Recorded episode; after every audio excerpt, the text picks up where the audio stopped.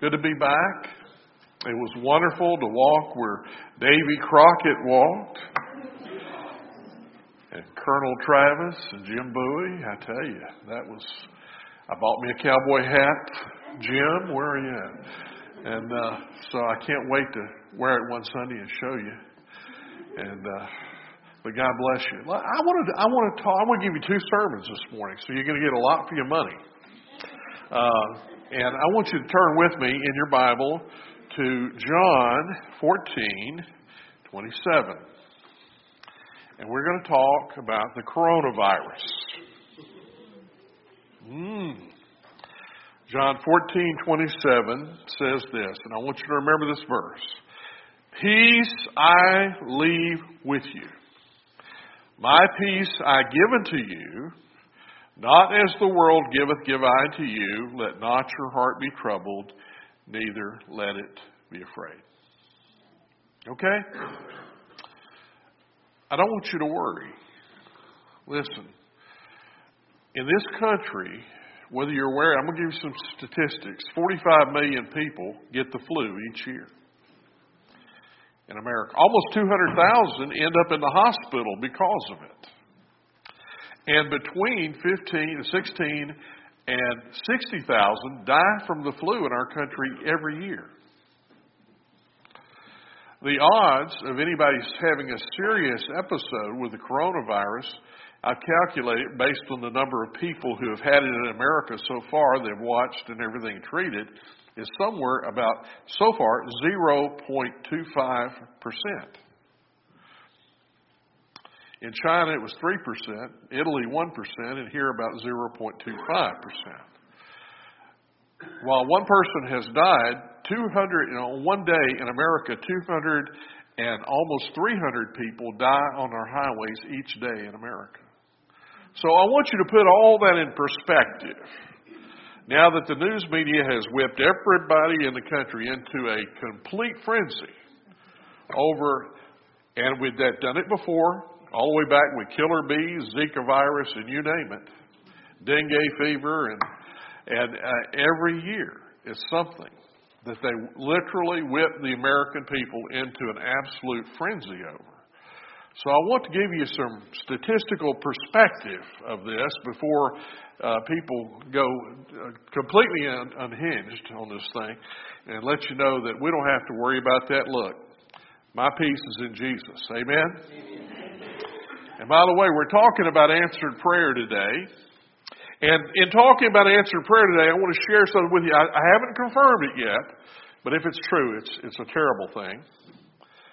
Uh, we're focused on the coronavirus, but uh, apparently this has been reported, and I will get confirmation of this, that uh, churches are being burned in India, that 200 churches were burned yesterday and pastors killed, missionaries killed in India. And as you well know, Scott Huffman, his family are very involved in the work over there. There is persecution of Christians going on in India right now. So be aware of that. Pray for our brothers in harm's way, and as well as we pray for our troops. And uh, I'm thankful that the president is bringing our men home from Afghanistan. Praise the Lord for that. Okay, I'm a year older, and that makes me a lot more wiser. Amen. So here we go. Then the last time you saw me preach, I'm, I'm a year older and much wiser. So we're coming to turn in your Bibles to James chapter 5. We're talking about prayer. We're coming to the third in a series of messages on prayer. First, we talked about the need to pray, how to pray, and today we're talking about how to get prayer answered. That's very important. How, when you pray, do you know that you'll get the answer that you want? Well, we're not always going to get the answer we want. That's the first answer to that. But we've labored over that, and uh, as I've said, it's one of the most neglected things in Christian living and in the church today is people having an active prayer life.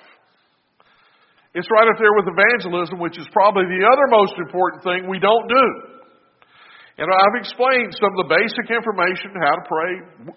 But let me tell you, I have by no means exhausted this subject. Because this is a large, large subject. You need to take your Bible, study the prayers of Solomon, study the prayers of David, look at the Psalms, open your Bible and begin to study this whole aspect and subject of prayer. Because I'm giving you only a glimmer of what's there. Prayer is a very deep and broad subject. I want you to understand something, first of all. We're talking about prayer here. Does God want to answer my prayers? Yes. All you have, that, that question is answered in Matthew chapter 7. It says, God knows what you have need of before you ask Him. And it says, if you being evil give to your children good things, how much more your Father in heaven wants to give to His children good things. So yes, God wants to answer your prayers. God wants to bless you. God wants to be a part of your life. Then why am I not receiving the answer to my prayer? That's a good question. Here we go. Well, first of all, God may answer it positively in several ways. One, it may be wait. It may be that God hasn't answered your prayer positively. God is saying wait. The timing is not right. And the second reason is not only wait, but I'm going to answer it in a way that you don't perceive of. So God may positively answer your prayer, but it may be wait or in a way you don't know yet. But the first thing we need to ask anytime we pray, is this in the will of God? 1 John 5, 14 and 15 tells us very clearly that we, if we ask anything according to His will, He will answer. But let's turn in, in James 5 here and let's read about prayer as we begin this morning.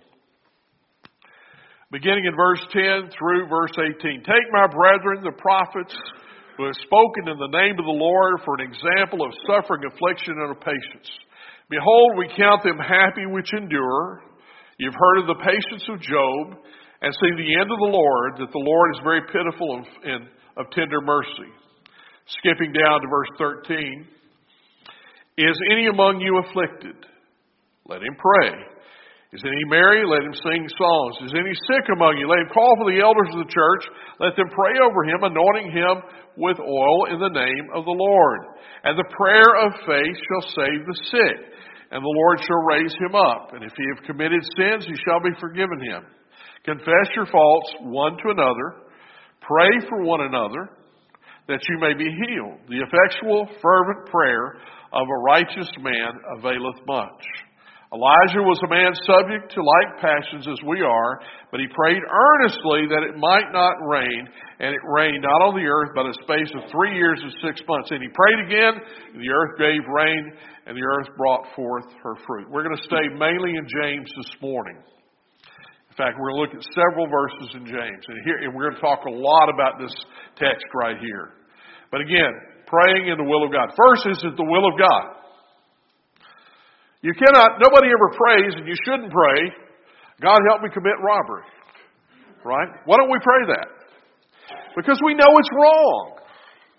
We don't pray that because we know it's wrong. And other prayers, if you have a prayer like that, Lord, should I do this thing? I know it's not right, but why would you pray that? But I've heard of people doing that. They pray, God, I know this is wrong, but you know, you can't pray a prayer that's contrary to the Word of God and have it be in the will of God. So make sure that when you pray, it lines up with what the Word says. Amen? Lord, should I marry an unbeliever? No. Word of God says you shouldn't. You don't have to pray about that. There, see, we don't have to pray if it's contrary to the Word of God. We don't have to pray that because you know it's not in the will of God. And don't pray and ask God to give it to you. You know, a group of people in the Old Testament prayed, the Israelites prayed, and God did answer their prayer, and He answered their prayer, and it said He sent leanness to their soul. Plus, they received the result of their sin. So be careful. Don't pray out of the will of God. And that's the first thing to understanding the will of God in prayer. And many times, I've prayed thousands of times. As a pastor, I prayed, Lord, you say in your word this. And I'm praying according to what you say. And let me tell you something. God, that gets God's attention. If you want to pray better, get in the Word and understand His Word and learn His Word, memorize His Word. And when you pray, God may bring something to your remembrance. And you may be able to remind God, God, you said you'll provide my needs. I used to pray that in Bible college when I only mainly when I got hungry. And, and if you know me, I get hungry a lot. So I prayed, Lord, you said that you'd supply my needs. And I told you some of the miraculous ways He did. One day I was depressed. I ran to the president's school and he prayed for me, and they put a, a five dollar bill in a in a slot with a happy birthday card in my box that day. And I Burger King, here I came. You know. So, folks, God will answer prayers. He will, according to His Word. Along with that, why do you pray what you pray? Look at uh, James 4. We're in James. Look at James 4 3. Do you, what's the purpose? What's the motive of your heart in praying for this? Lord, let this be a success so everybody think I'm a great person. That's, that's not a prayer. For, chapter 4, verse 3 you, you ask, you receive not, because you ask what? Amiss, that you may consume it upon your lusts. Are you asking amiss? You're asking selfishly? Is it your vanity, your selfish des- desires? Now listen, I ask the Lord all the time, heal my knees, but that's not selfish or vanity. I just want to be able to move around and do more for Him, as well as be able to walk well. But many times, if we ask, we may ask selfishly, Lord, I'd, I'd sure like to have that boat or that car. Well, that's kind of selfish, isn't it? Well, we got people in India dying of starvation To pray to God, God, I want a Cadillac. I don't want to have to drive a Chevrolet. Hey, I drive Dodge products. What, can I say? But you know what? What, what, what are you praying for? What's the reason behind your prayer? You know, I want more money. Well, do you need more money? You know, the only reason I'm not rich today is God knew I'd, it, it would just turn me. That's why I'm not a millionaire, brother. Yeah. Because God knows I'd just I'd just run off and leave him. And and I can't be trusted with those big riches and you know, sometimes we pray we don't need what we pray for. We ask amiss. Just remember, if you ask amiss, if your heart is not right, then God will not answer your prayer. Another reason we don't get answered prayer, look in chapter 5, verse 16. We understood when we, we looked at that thing, how to pray. Confess your sins. What does it say in the Lord's Prayer when He was teaching them how to pray? Forgive others as what? Okay. Forgive others as you expect God to forgive you. Lord, forgive us as we forgive others. And look at this. This is a problem. Verse 16 Confess your faults one to another. Pray for one another that you may be healed.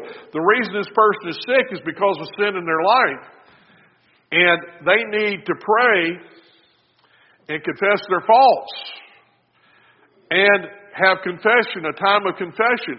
And the reason sometimes we don't have an answered prayer is we've not done that. And we come and we confess our sins and we say, we get out and we say, Lord, forgive us, forgive me my sins. And, and you want to get up clean, right? And you get up and you're holding a grudge against Graham I'm just using Graham. Can I use you? Okay. Or me, or someone in the church. God bless you, Graham. Nobody holds a grudge against you. And and then you expect God to to uh, forgive you.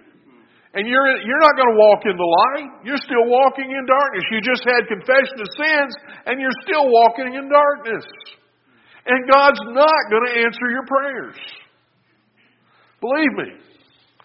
He will not answer the prayers of a person who lives like that. You have to let things go. It's a barrier to answered prayer. And look, 1 Peter 3 7, I hazard even bring this up. What does it say in 1 Peter 3 7? Well, he's going to put it up here in a minute. 1 Peter 3 7. Dwell with them according to knowledge, giving honor to the wife as the weaker vessels, being heirs together of the grace of life. That you're what? Along with that confession of sin, treat your wife right. Lest your prayers be hindered. Well, I think about that every time I err in that area. You know, your your your relationships have to be right with each other and other people for real for God to really answer your prayers. If you really want to have power with God in prayer, you're going to have to keep those relationships right. Your wife, others, people in the church. You can't hold things against people. And I've had some people do horrible things in my ministry. I, I had a a bookkeeper in a church one time that stole thousands of dollars from the church. And and I even had some because of that, I had some times where I didn't get my, my pay wasn't full because we didn't have the money because he had stolen money.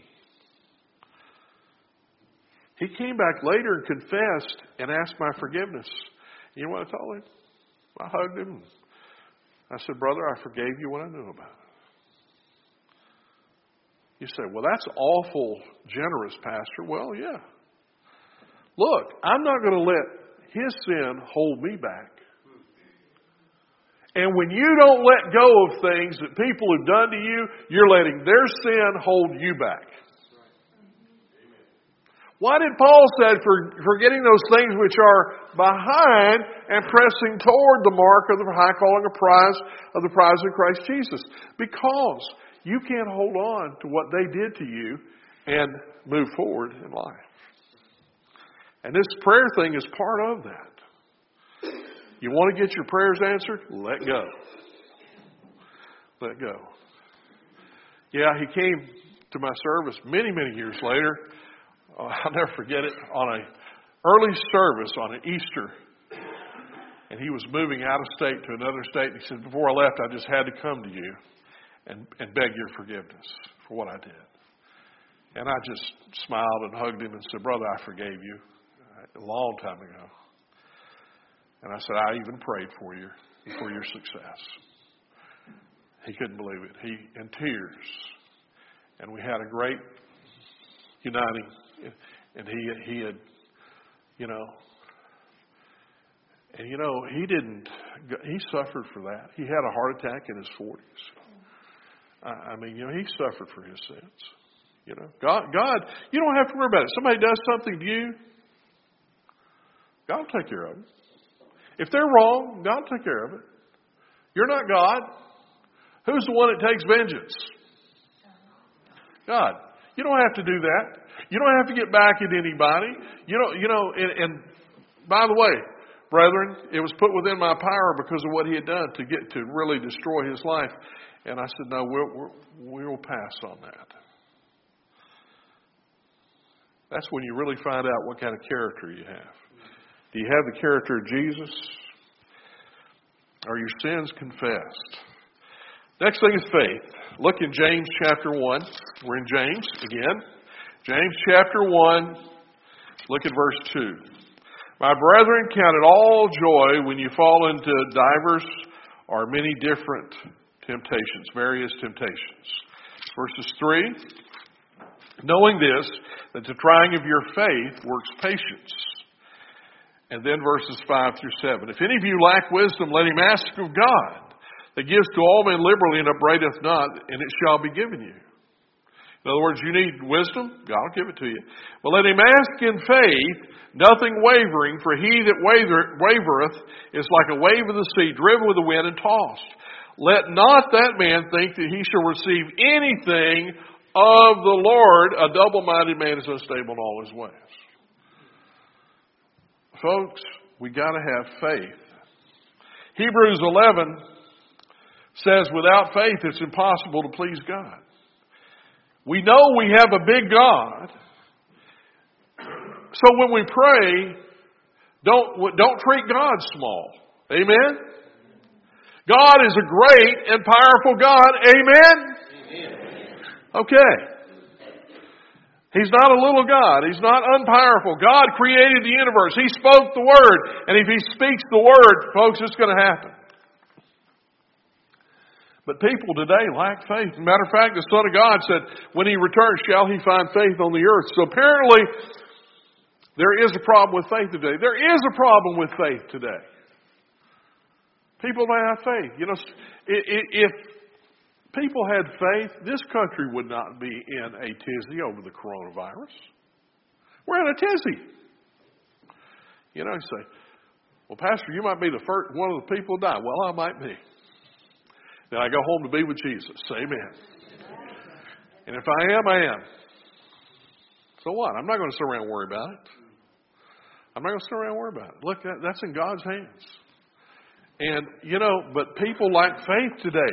Faith. And, but without faith, it's impossible to please God. God is still God. He's still on the throne. He's everlasting, all powerful, the God who holds the universe together by His Word. And then we come to God and we pray for something. Well, guys, God is not going to answer your prayer if you lack faith in Him. I've had God answer prayers, though sometimes I'd come to the end and say, Oh, God's just not going to do that for me. And, and then He does it. How many have ever had that happen? You come to the end and you say, That just is not going to happen in our life. Boom, there it is. There it is. You know? And God says, Well, it is going to happen. But I just gave up. Well, we'll talk about that in just a moment, too. But faith, faith, faith God said, Let there be light, and there was light. It, it, there's nothing meager in God. Faith. Faith. I can't emphasize it enough.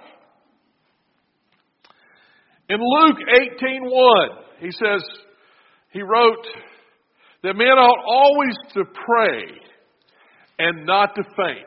Not give, and that word faint means to not give up.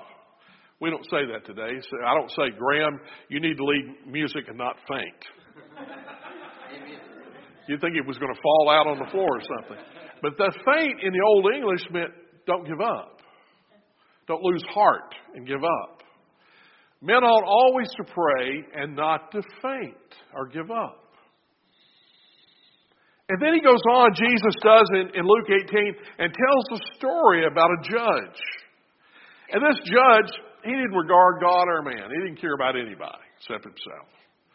And this lady came to him late one night, banging on his door and asking for something. Well, now, this judge didn't care about anybody, didn't care about God, but she kept banging at the door, insisting he come.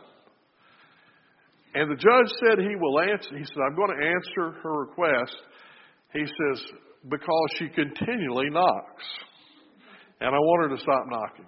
I'm being, I'm paraphrasing. But he answered her request.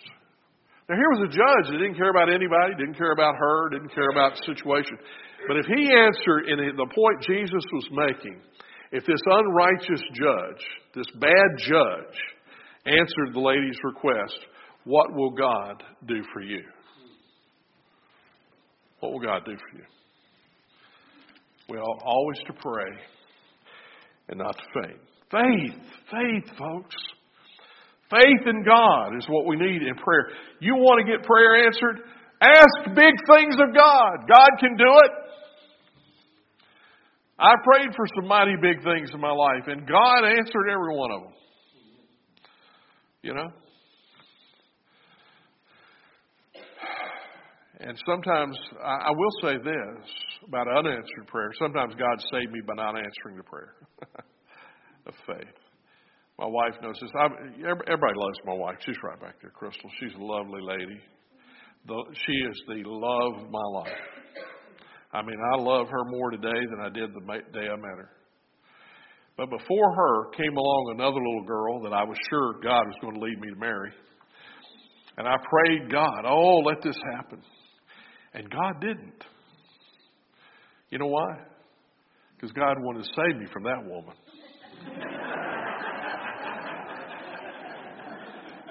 and reward me with this one.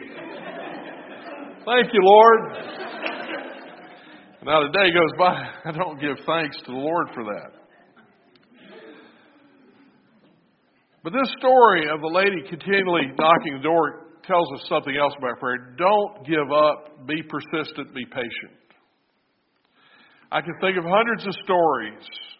And I remember one when I was at First Baptist Church of West Hollywood. Oh, excuse me, Grace Baptist Church of West Hollywood. I'm at First Baptist Church of China Grove. Excuse me.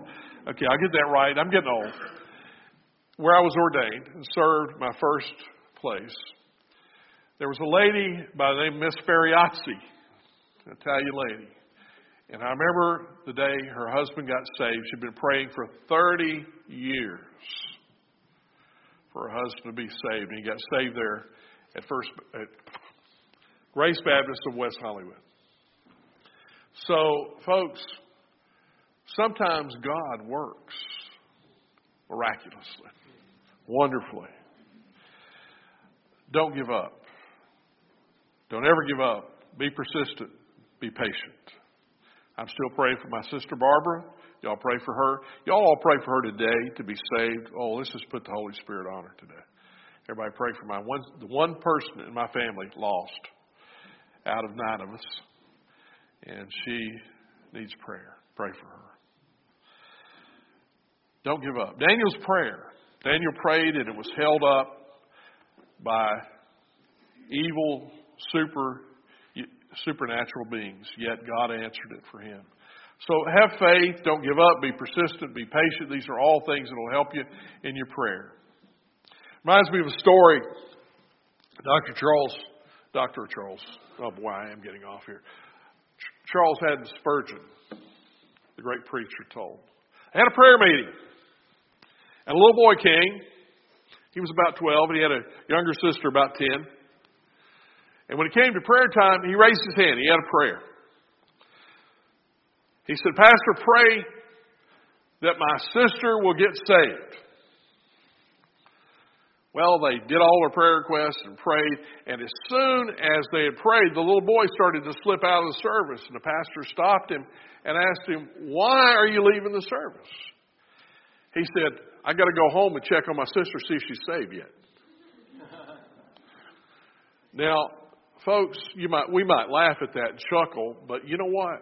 She did get saved, not that day, but his faith See, he believed that it was just good enough if they prayed for her to be saved, she would be saved. Wow, if we could have a little faith like that. Amen?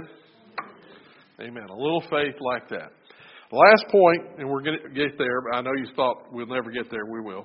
The last point is just simply how to pray. How we pray.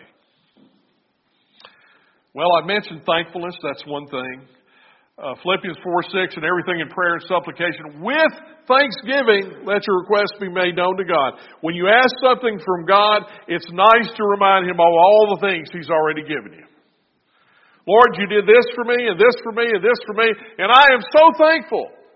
And I'm so thankful that you saved me by your blood, by Jesus on the cross, by His death for my sins. I'm so glad that I know Him as Savior. I'm so glad all that you've done for me in my life. You brought me the right wife. And Lord, you've done all these things for me. Thank you, Lord. And by the way, Lord, I got another request. Well, that doesn't hurt at all, does it? You think you can get God on your side that way? Oh, I think so. I think God likes to hear us be thankful. When your, when your little child comes up to you and sits your grandchild in my case now sits on your lap and says, Poppy, thank you for this. Thank you for letting me watch my cartoons instead of you watching Perry Mason. But Poppy, I'd really like some candy. All right, how many? How much do you want? You know, and you know, old old dad gets amiable when you start reminding him of what he's done for you. Obedience, of course, is important. You know, God is so much more if we're obedient to Him, going to want to answer our prayer. You know, it's hard for Him to answer our prayers if we're just not following Him. Humility is important, and it talks about that here in James 5. Let's look back in James 5. We're going to close there where we began. James chapter 5. And you look, you look at verses 10 and 11, it leads us into that prayer thing. It's talking really about humility. The humility of the Lord. Our Lord, and it says he was, his death was pitiful, of tender mercy. First, he came to the garden and prayed, and he prayed tears of blood, and then he went to the cross and he prayed for those that were looking at him. Father, lay not this sin to their charge. They know not what they do. Forgive them. They know not what they do. His prayers. Humble. Humility helps us. When we see humble, if my people who are called by my name will humble themselves we pray, we say that all the time. Humble, humble, humble prayer. God, I know I'm a sinner. God, I know who I am, and I know how great you are. Lord, in your presence, I'm humble. He mentions something else here about prayer. It says, Elijah was a, uh, verse 16, confess your faults one to another. The effectual, fervent prayer of a righteous man availeth much. It's going to mention two words here, fervent and earnest. And it says he prayed earnestly in verse 17. Fervent and earnest. Let me explain what that is.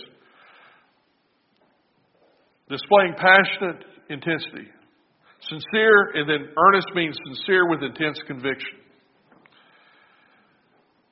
Do you get anything out of that that just says, Lord, uh, I need this, blah, blah, blah, blah, amen? No. Displaying passionate intensity, sincere with intense conviction. Read the prayers of the Bible. David said in Psalm 62 8, in talking about prayer, pour out your heart to God. Hebrews 5 7, in talking about Jesus praying, he said he cried tears intensely in prayer.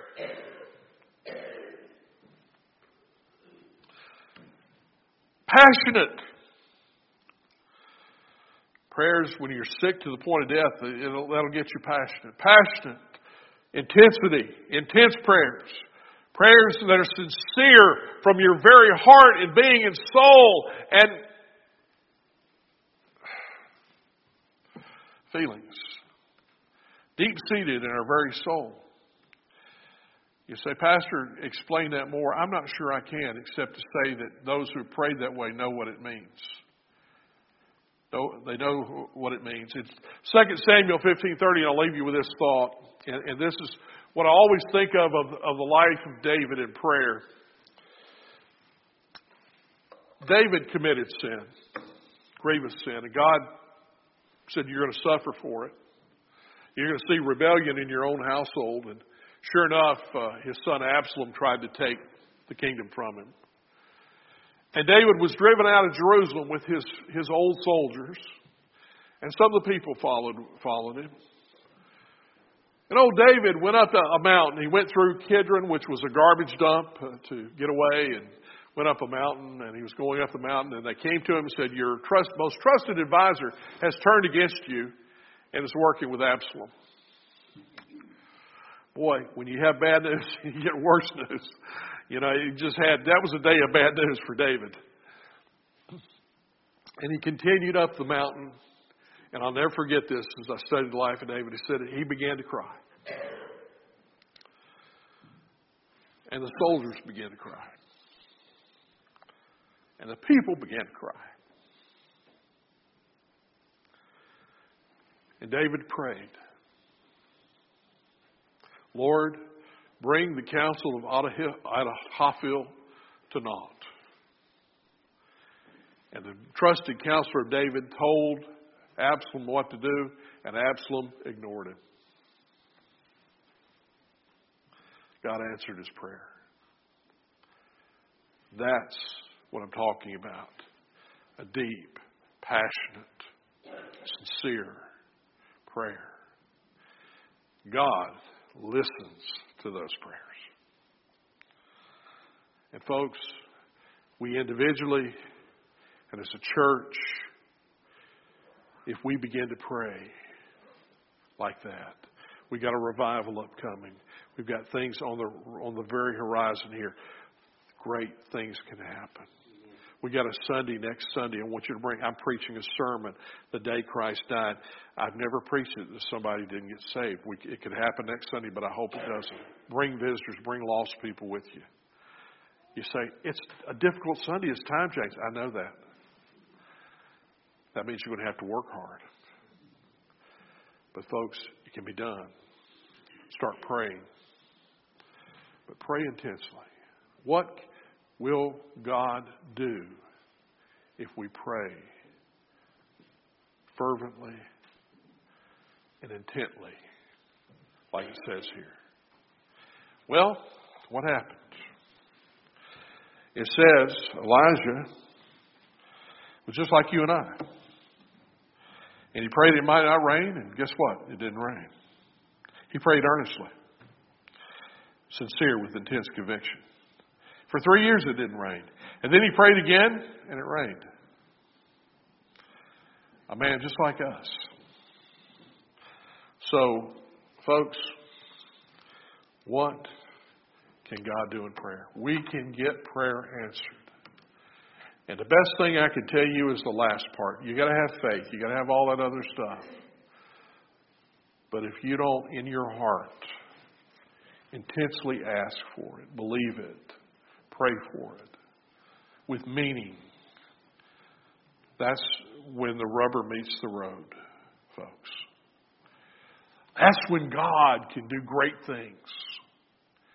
And I know He's going to do great things through First Baptist. I know He's going to do great things through you, this church, and in our lives. Just trust Him. Trust Him. Will you stand with me? Pray. Let us pray.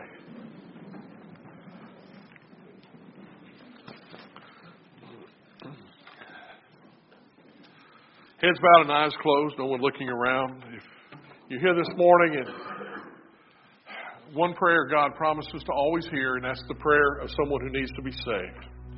If you're here and you don't know Christ as your personal Savior,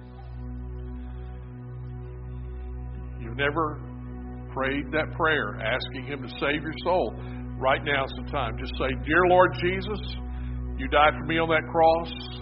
I'm going to trust you this morning to save my soul. If you're doing that this morning, you're just saying, Jesus, save me, would you raise your hand? And friend, if you do that, that's enough. He will. Raise your hand right where you are. I just want to pray for you. Anyone at all. God will answer your prayer. I can guarantee it. On the basis of God's Word. Anyone at all before we close. Lord, we thank you for this time together. We thank you for this time, Lord, in your Word. And Lord, we thank you for prayer. It is a powerful, meaningful, wonderful gift you've given to us. Bless now this invitation. And Lord, the ending, the closing. Thank you for letting us be here to worship you today. Thank you for Jesus. In his precious name we pray. Amen.